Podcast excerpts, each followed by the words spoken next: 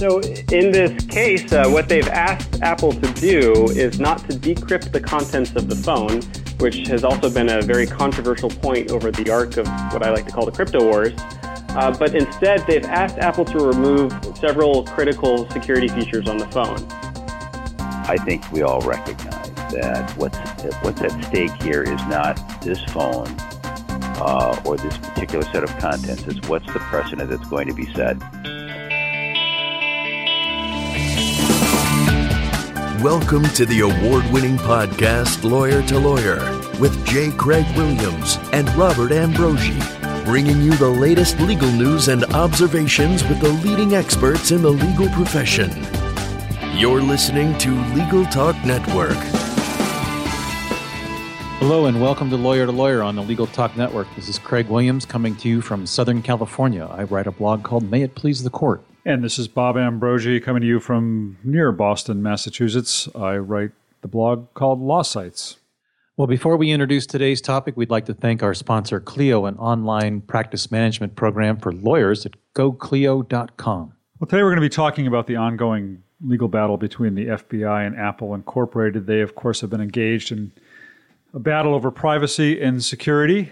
In the past, Apple has been ordered by a, district court under the All Writs Act of 1789, uh, asking Apple to assist in extracting data from locked iPhones and uh, for use in criminal investigations. legal battle has reached a boiling point when the FBI and Apple engage in dispute over whether the federal court may compel Apple to create new software that would enable the FBI to unlock an iPhone 5C it recovered from one of the shooters in the terrorist attack in San Bernardino, California. This data could provide the FBI, it says, with valuable information about where the shooters were after the attack and the individuals they contacted. Well, Bob, in a message to customers from Tim Cook, the CEO of Apple, he wrote, United States government has demanded that Apple take an unprecedented step threatens the security of our customers. We oppose this order, which has implications far beyond the legal case at hand. Mr. Cook discussed the tragedy of the San Bernardino attack, their assistance with the FBI, and the FBI's use of the All Writs Act, and the threat to data security. In his closing message, Mr. Cook wrote, While we believe the FBI's intentions are good, it would be wrong for the government to force us to build a backdoor into our products. And ultimately, we fear that this demand would undermine the very freedoms and liberty our government is meant to protect. The case is ever changing. Latest news revealed yesterday that the U.S. Attorney's brief to the court said on Sunday, March 20th, 2016, an outside party demonstrated to the FBI a possible method for unlocking Farook's phone. Testing is required to determine whether it's a viable method that will not compromise data on Farook's phone. If the method is viable, it should eliminate the need for assistance from Apple set forth in the All Writs Act order in the case. So, is this a threat to our data security, or will Apple's assistance to the FBI provide key information needed to prevent future terrorist attacks? Today on Lawyer to Lawyer, we are going to look at this uh, legal battle between the FBI and Apple, and we'll discuss the uh, San Bernardino matter, encryption, privacy, national security, and the possible future impact of this case. So, Bob, we'd like to welcome our first guest today. It's David O'Brien. He's a senior researcher at the Berkman Center. He's contributed legal and policy research to a variety of Berkman Center's projects spanning topics of privacy, cloud computing, copyright, cybersecurity, interoperability, and internet governance. David currently leads the Berkman Center's efforts in cybersecurity and privacy tools for sharing research data project. David also serves on the advisory board for Harvard's Open Data Assistance Program. Welcome to Lawyer to Lawyer, David. It's a pleasure to be here. Also joining us today is Robert E. Cattanach. Robert is a partner with the international law firm Dorsey and Whitney and a former Justice Department attorney. Bob has represented numerous clients in breach responses, developed development of privacy policies and procedures. He's provided counsel to corporate boards of directors and audit committees on matters of cybersecurity, privacy, and internal governance. Bob's long history of interaction with key government agencies began with his service with the U.S. Department of Justice Civil Division, which represents the interests of the United States and its agencies, including the CIA, FBI, Departments of State, Defense, and Energy. His long-standing relationship with those agencies enables him to engage with key players on major cyber issues and be the go-to attorney for all matters cyber. Welcome to the show, Bob Cattanach. Thank you. Well, I wonder if we could just start by uh, asking David. I, am not sure if you're how familiar you are with what's just happened in, in the last day or two, or Bob, uh, if one of you could kind of bring us up to date on on the most recent news before we dig more deeply into this case. Sure, I'd be happy to do that. So um, the last 24 hours have been pretty dizzying, to say the least. Uh, we found out that on Sunday, uh, March 20th, the the FBI was contacted by an outside party who has yet to be named and that party presented a method for obtaining access to the phone in question in this case. And uh, what happened on Monday, late afternoon, at least Eastern time, uh, the the uh, Department of Justice and the FBI uh, filed a motion to to vacate the the hearing that was supposed to be this afternoon on on the 22nd, uh, and they also asked for a continuance to to follow up on April 5th. So during that time, they hope to test out the method to see if it will actually work, and they want to see that it doesn't uh, it, doesn't uh, delete any of the data. That they're able to preserve it um, using the method. Well, and before we go too far into the, the actual topic, the, obviously we've got three players in this case. We've got Apple, we've got the Department of Justice, FBI, and we have the judge. And quite interesting today in the uh, California State Bar's news articles. They published an article that said in Christmas of 2003, a twin engine Cessna plane crashed into the home of then lawyer, uh, I think she was a federal judge at the oh, she was an attorney's office at the time, the U.S. Attorney's Office, Sheri Pym. So apparently a very unflappable judge because she answered all the questions for the newspaper reporters about the plane crashing into her house and was lauded for her ability to be able to handle such a situation. Is that the kind of judge she is in court as well? Well, I, I this is Bob Cattanach. I, I don't haven't appeared before Judge Pym, but I mean this is an enormous amount of pressure to place on any judge, much less a federal magistrate judge who's sort of at the lower end of the pecking order in the federal judiciary very accomplished jurist to be sure, but this is a lot of important policy questions that are you know dumped on her lap to resolve, and of course it would find its way up to the uh, district court itself, and then the court of appeals for sure. And after that, who knows? Uh, so the, the policy issues are tough ones, and I, the the developments of the last couple of days really don't do much to resolve them when you think about it. It sort of kicks the can down the road a bit, but all the same, thorny issues that uh, this this case raised are still going to be facing us, if not in this case, the next one. I, I wondered about that because I actually read uh, somebody uh, today in an article characterize this latest uh, move by the FBI as possibly a retreat in this legal battle. To my thought, I can't imagine why the FBI would necessarily want to retreat because Bob, as as you say, they don't they they want this issue decided at some point, don't they? Well, yeah, they do, but here, I mean, I think ethically they had to tell the judge. I mean, let's just imagine for a moment. It doesn't take a great deal of speculation; it's just common sense. Clearly, they had someone saying, "We can do this."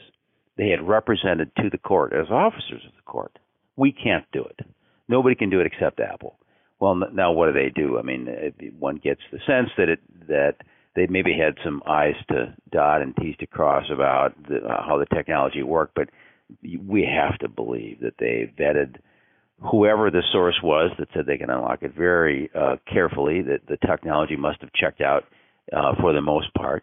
So they were between a rock and a hard place. As much as they wanted a decision, they they really couldn't, in good faith, go to the judge and keep this information to themselves.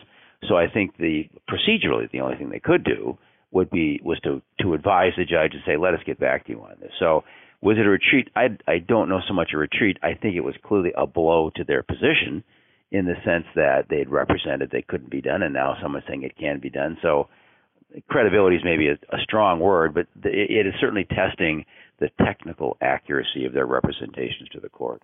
Well, I wonder if we could talk about the legal issues that are are at play here a little bit more. And I, I know there are there are several, uh, but I think one of the probably more interesting ones is this all Writs Act, I guess, which uh, I suspect a lot of people really had never heard of uh, until uh, it started being talked about in this case. I, I, I, understand it's been used in some other cases as well. David, can you can you give us any background on what this is and, and how, how it comes to play in this case? Yeah, sure. I'd be happy to. So it's it's a very old law, as I'm sure we've all heard uh, many times now in the media.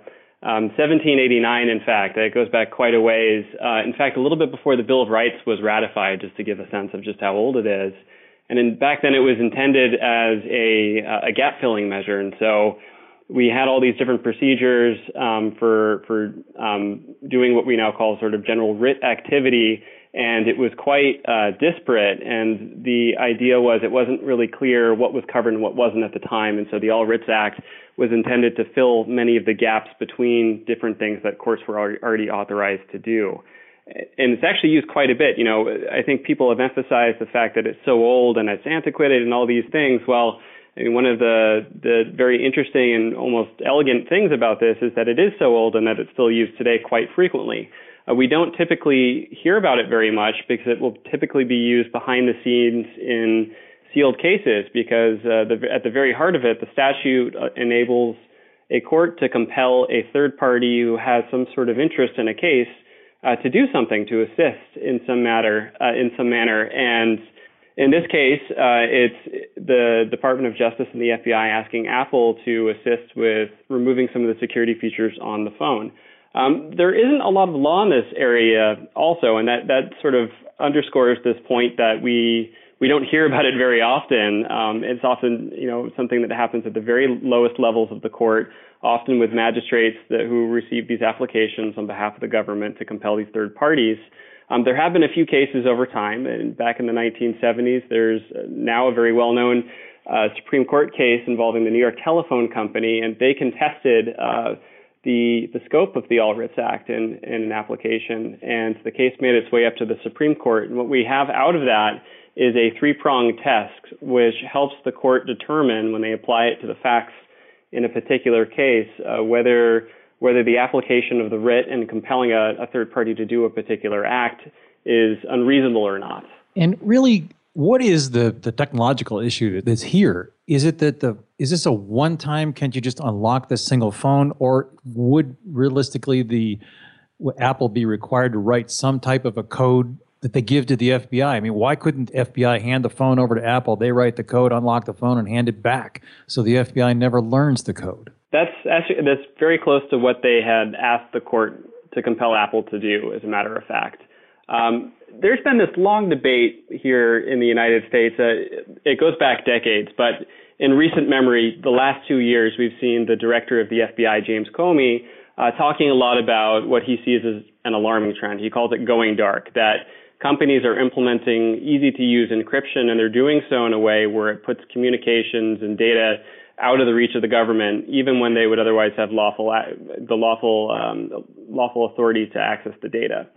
Um, so in this case, uh, what they've asked Apple to do is not to decrypt the contents of the phone, which has also been a very controversial point over the arc of what I like to call the crypto wars. Uh, but instead, they've asked Apple to remove several critical security features on the phone.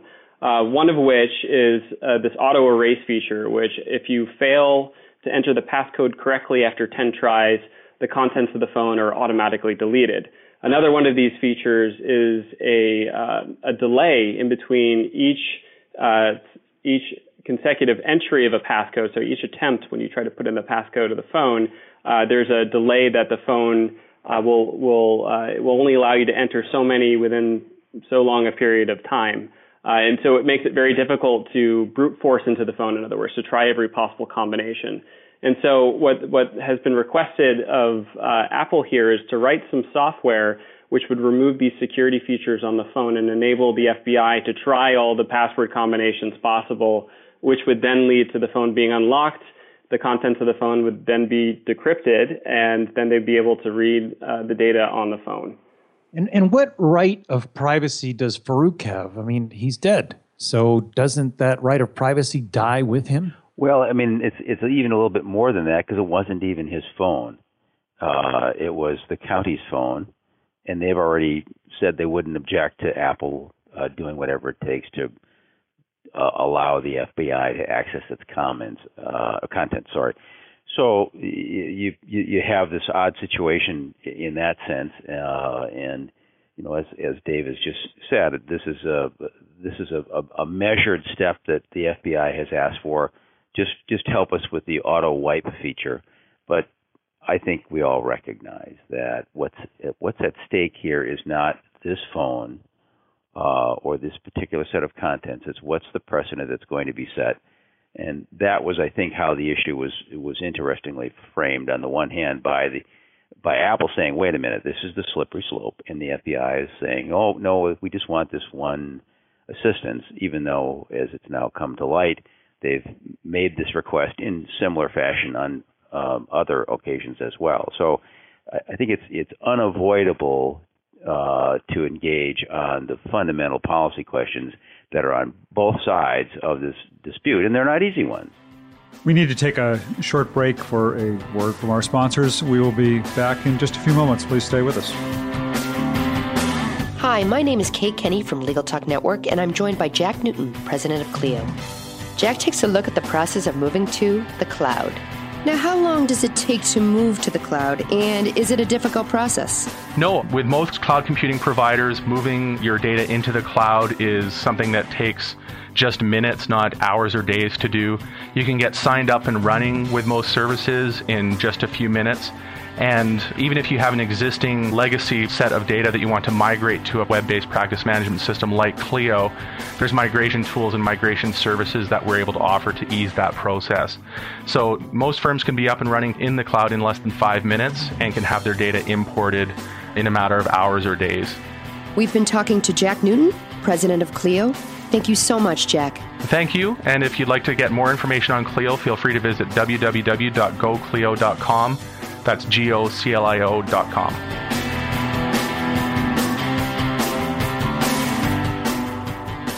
Welcome back to Lawyer to Lawyer. This is Craig Williams, and with us today is David O'Brien and Bob Cattanach, along with my co host, Bob Ambrogi. In our last segment, we were discussing the FBI and Apple legal battle and the issues of privacy and the kind of thorny issues that surround this case. Robert, what type of uh, resolution are you predicting the court's going to reach when and if they finally get this issue in front? Predicting the future is a risky business, but I, I I think there's a very good chance that this this fight is going to go away. The, the FBI's got a little bit of egg on its face. You know, they made representations that I'm sure in good faith that now turn out to be not quite true, and uh, I I think it would be extremely unlikely. This case is let's say this case is over, but well, aren't there others there even are, pending there already? the there's a, a, the Boston Globe uh, up where I am recently had a story that there's there's a suggesting that there's a case in Boston that may raise this issue. I, I think it's not clear, and and there's a case um, also in. Uh, uh, in Brooklyn, uh, I believe that that involves this All Writs Act and a similar request. Right. Uh, so, I mean, as you say, I mean, I think uh, FBI Director Comey originally tried to characterize this as a one-shot deal or a one-time deal, uh, and I think he later backtracked on on that position because, as you say, this this is a slippery slope. So ultimately, where do we go? I mean, what's going to be the decision? Because this issue has to get solved at one, some point in time. So, David, what are you predicting? It's a great question. So, you know, I, I think Robert's right that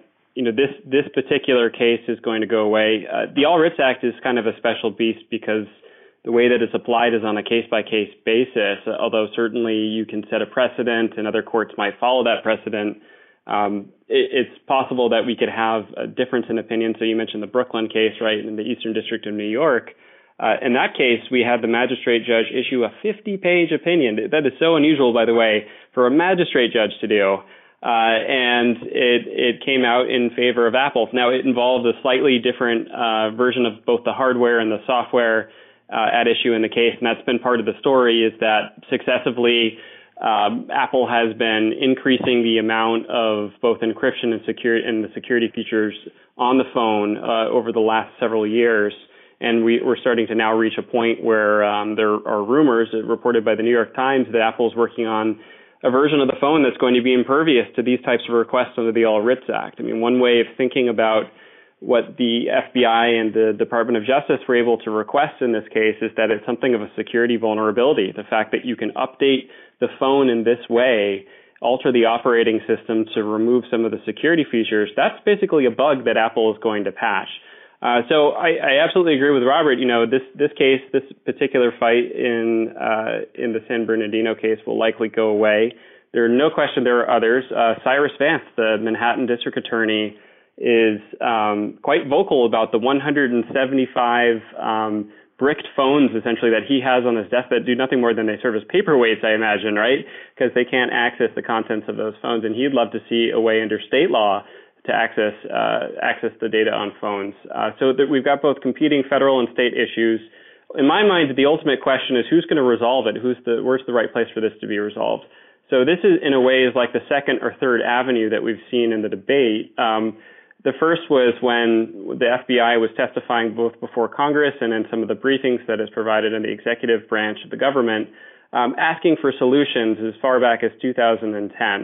Uh, they have not been successful, and of course, they haven't explicitly asked for some sort of legislative solution. But clearly, the, the debate has been such that they're trying to raise awareness of what they see as a big problem. Uh, now here we are. This is like the third avenue. If you take those first two to be other avenues, the third avenue is to ask a court to interpret existing law in a way that's favorable um, to the outcome of the case. And uh, I don't know that it does them any favors that that uh, the case is coming to something of a re- resolution. Maybe not. We'll see in early April. Um, but you know, if this case goes away, I mean, for them, this case had really strong facts. And if if the if the court were to be swayed, it seems like it would be on these types of facts where you have an instance of domestic terrorism, the, the perpetrators involved in the case are deceased. Their privacy interests have died with them. The city of San Bernardino actually owns the phone and has authorized uh, the the government to gain access to the contents contents of it, and so on. And so uh, it's it's hard to imagine that if another case came up, that it would have these types of facts. Uh, but surely there's going to be other cases pending before courts. Maybe this goes to Congress. Maybe they come out with some sort of legislative solution. Just yesterday, there was another announcement of of an encryption working group with the House Judiciary Committee and the Commerce Committee. Um, and there are many others within Congress who have vested interests in, in where this goes in terms of legislation. Uh, so all questions at this point, but I, we're likely to see some action. Um, it's just not really clear what what the ultimate thing is that comes out, whether it's a legislative resolution or something else. Well, there's another question here, another legal question that we haven't talked about, which is the uh, First Amendment issue. Uh, some of the amicus, and I think uh, I know the Electronic Frontier Foundation, I think Apple itself has raised this uh, argument that uh, code is speech, uh, and that if it's being forced to write code for something it doesn't agree with, it's essentially there's essentially a First Amendment violation here. Bob, what, what do you make of that argument? Yeah, it's it's an intellectually interesting argument. Um, I, I think it's it's a it's a tough one to to base uh, a, a very important precedent on. It's it's not well developed in the law, sort of compelled speech. Um, just very briefly, if I could, I, and I think uh, Dave did a very nice job of sort of setting the table on what we might expect. There is one other option that I wish that we could we could uh, have resolved in that fashion, which is this: uh, that the FBI and and law enforcement could sit down with with Apple and say, let's figure out some resolution because courts are very poorly equipped to make these kinds of broad policy uh, judgments and and balances. Unfortunately, the Congress has shown not a great deal of uh, ability to wrestle with such tough issues. So where where do we where do we get this uh, uh, some some reasonable resolution? And uh, I think the most likely chance, even though it's not particularly imminent right now, is the possibility that somehow the tech companies can sit down with law enforcement and say, how do we how do we avoid these kinds of situations coming up in the future? Well, let's take a step back from the, the present issue and maybe make some gross generalization that it really is an issue basically between the government's right to surveil its citizens and its citizens' rights to their own privacy. When you think about it on that level, what are the policy arguments in favor of either side? David, do you have some thoughts on that? Yeah, and actually, I, I would tweak your framing a little bit. It, certainly, privacy is a core interest in the overarching debate, and this case, it's really more about security than privacy, since the privacy interests have more or less gone with the person who uh, who who possessed the phone, the the perpetrator. Um, and I, I think it's it really is about both, though. I mean, security and privacy. Security is a means to afford people privacy. Uh, it, it's actually quite refreshing, I think, to have companies uh, who are speaking out in a way that puts consumers' interests first uh, in terms of security issues. It, just think of like the relentless pace of uh, news that we hear about data breaches and about it affects the government, it affects uh, consumer retail stores, it affects internet websites, it affects huge companies like Sony. And so many people are having difficulties with vulnerabilities in code and keeping data secure. And so it's somewhat refreshing to hear a, a company speak out, you know, quite strongly about how they feel it's more in, in the interest of the public to have secure software than it is to balance that equation uh, on the face in favor of national security interests. But that's the other part of it, of course, is national security interests. We could have very secure devices. We're going to lose something in the process. It's not really clear. I mean, these, these are uh, these are almost orthogonal issues in a way. How do how do we balance your garden variety cybersecurity issue of how your data stays safe uh, as it's in transit and at rest on the phone with how do we defend the nation against the types of attacks that we're likely to see in the future. Does all of this become a moot question if, in fact, if the government has figured out a way to get into the phone without Apple's uh, cooperation? Possibly. Um, sure, I think for this case it is moot, but Go ahead, please. No, no, go ahead, please, Robert. I don't mean just in this case. I mean, as, as an issue going forward, I, I mean, what happens? Well, courts don't like to decide issues in a vacuum uh, and that don't need decision. If if the if the phone is accessed, then the case just goes away. The the I cannot imagine a magistrate judge venturing out with an opinion that's sort of a, a, a declaratory uh, assessment of how one might rule under other circumstances now that this case has gone away sort of an advisory opinion. Uh, so I, I, we could be surprised, but I would be very surprised if this case had any legs left to it. So then I think the the the, sh- the shift will occur. You've got the as you mentioned the the case in Brooklyn where the magistrate judge has, and I agree with David, really thorough opinion, very well reasoned, very thoughtful. People can agree or disagree about the conclusion, but but you can't fault the the thought that went into it. So that that opinion uh, certain to be appealed and has, I'm sure, gone up to the district court itself, and then I I would be fairly certain that it would go up to the Second Circuit Court of Appeals.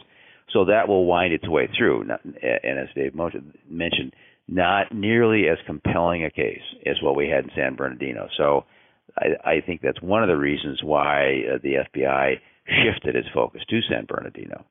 Um, so you know maybe the technology that uh, they've now acquired apparently can work on that phone as well. Who knows? But uh, again, we're we're just we're just delaying for another day the the very challenging question of how do you balance these two competing interests. Bob, you're you're a former DOJ attorney.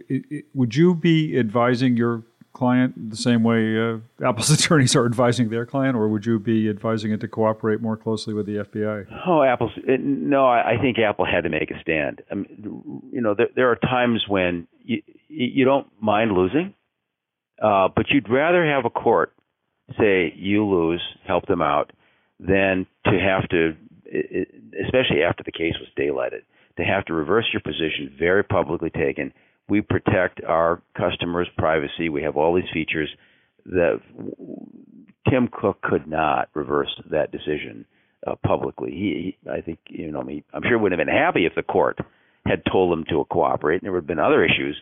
But if you just kind of look at the dynamics of those decision-making processes, you'd rather have a judge tell you to do something that you don't want to do than than swallow hard and do it without being told. Well, gentlemen, it looks like we've just about reached the end of our program. And at this point in time, we'd like to invite both of our guests to share their final thoughts and their contact information. So, David, let's start with you. Sure. Well, I think this is a fascinating case to watch from the sidelines, and it's really been an interesting, you know, set of arguments and, and debates that have been presented around the issues. Uh, we do have to keep our eye on this overarching debate because it's, you know, this is obviously not the first time we've, we've had this conversation about the public's ability to use encryption. And I imagine that we're going to, it's a conversation we'll continue to have long in the future.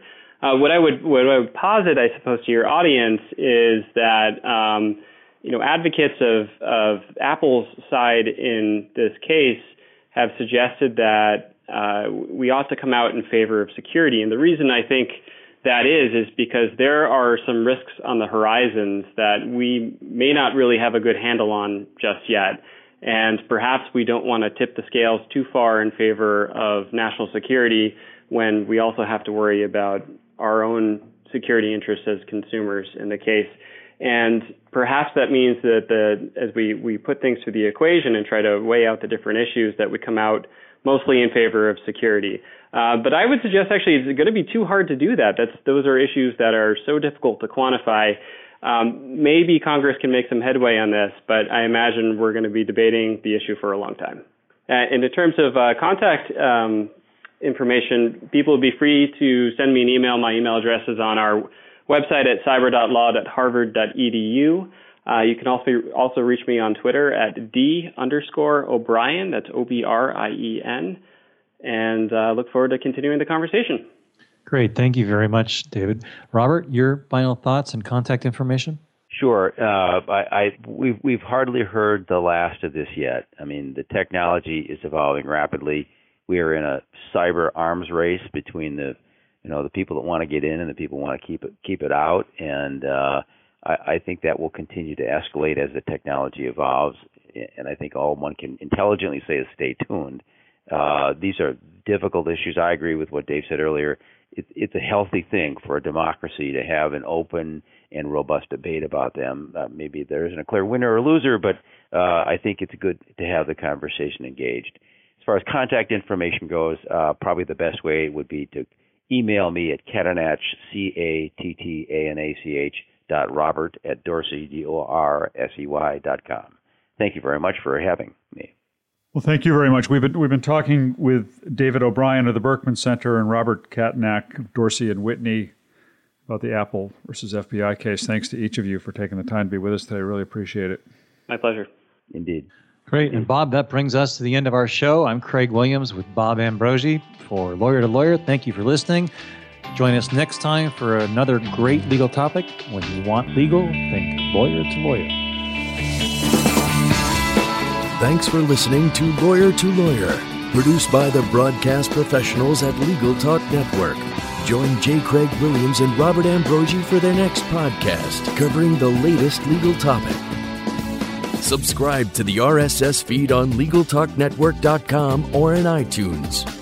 The views expressed by the participants of this program are their own and do not represent the views of, nor are they endorsed by, Legal Talk Network, its officers, directors, employees, agents, representatives, shareholders, and subsidiaries. None of the content should be considered legal advice. As always, consult a lawyer.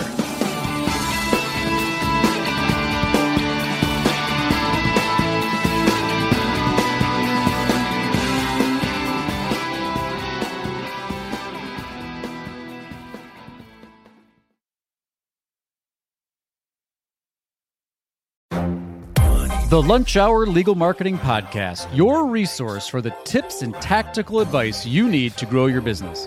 Plus, keep up with the news and commentary you crave to stay one step ahead. It's hosted by me, Gyi Tsakalakis. And me, Conrad Saam. Every other week, we break down the issues holding back your marketing strategy and talk about the changes you need to be prepared for. Check out the Lunch Hour Legal Marketing Podcast wherever you get your podcasts or on YouTube.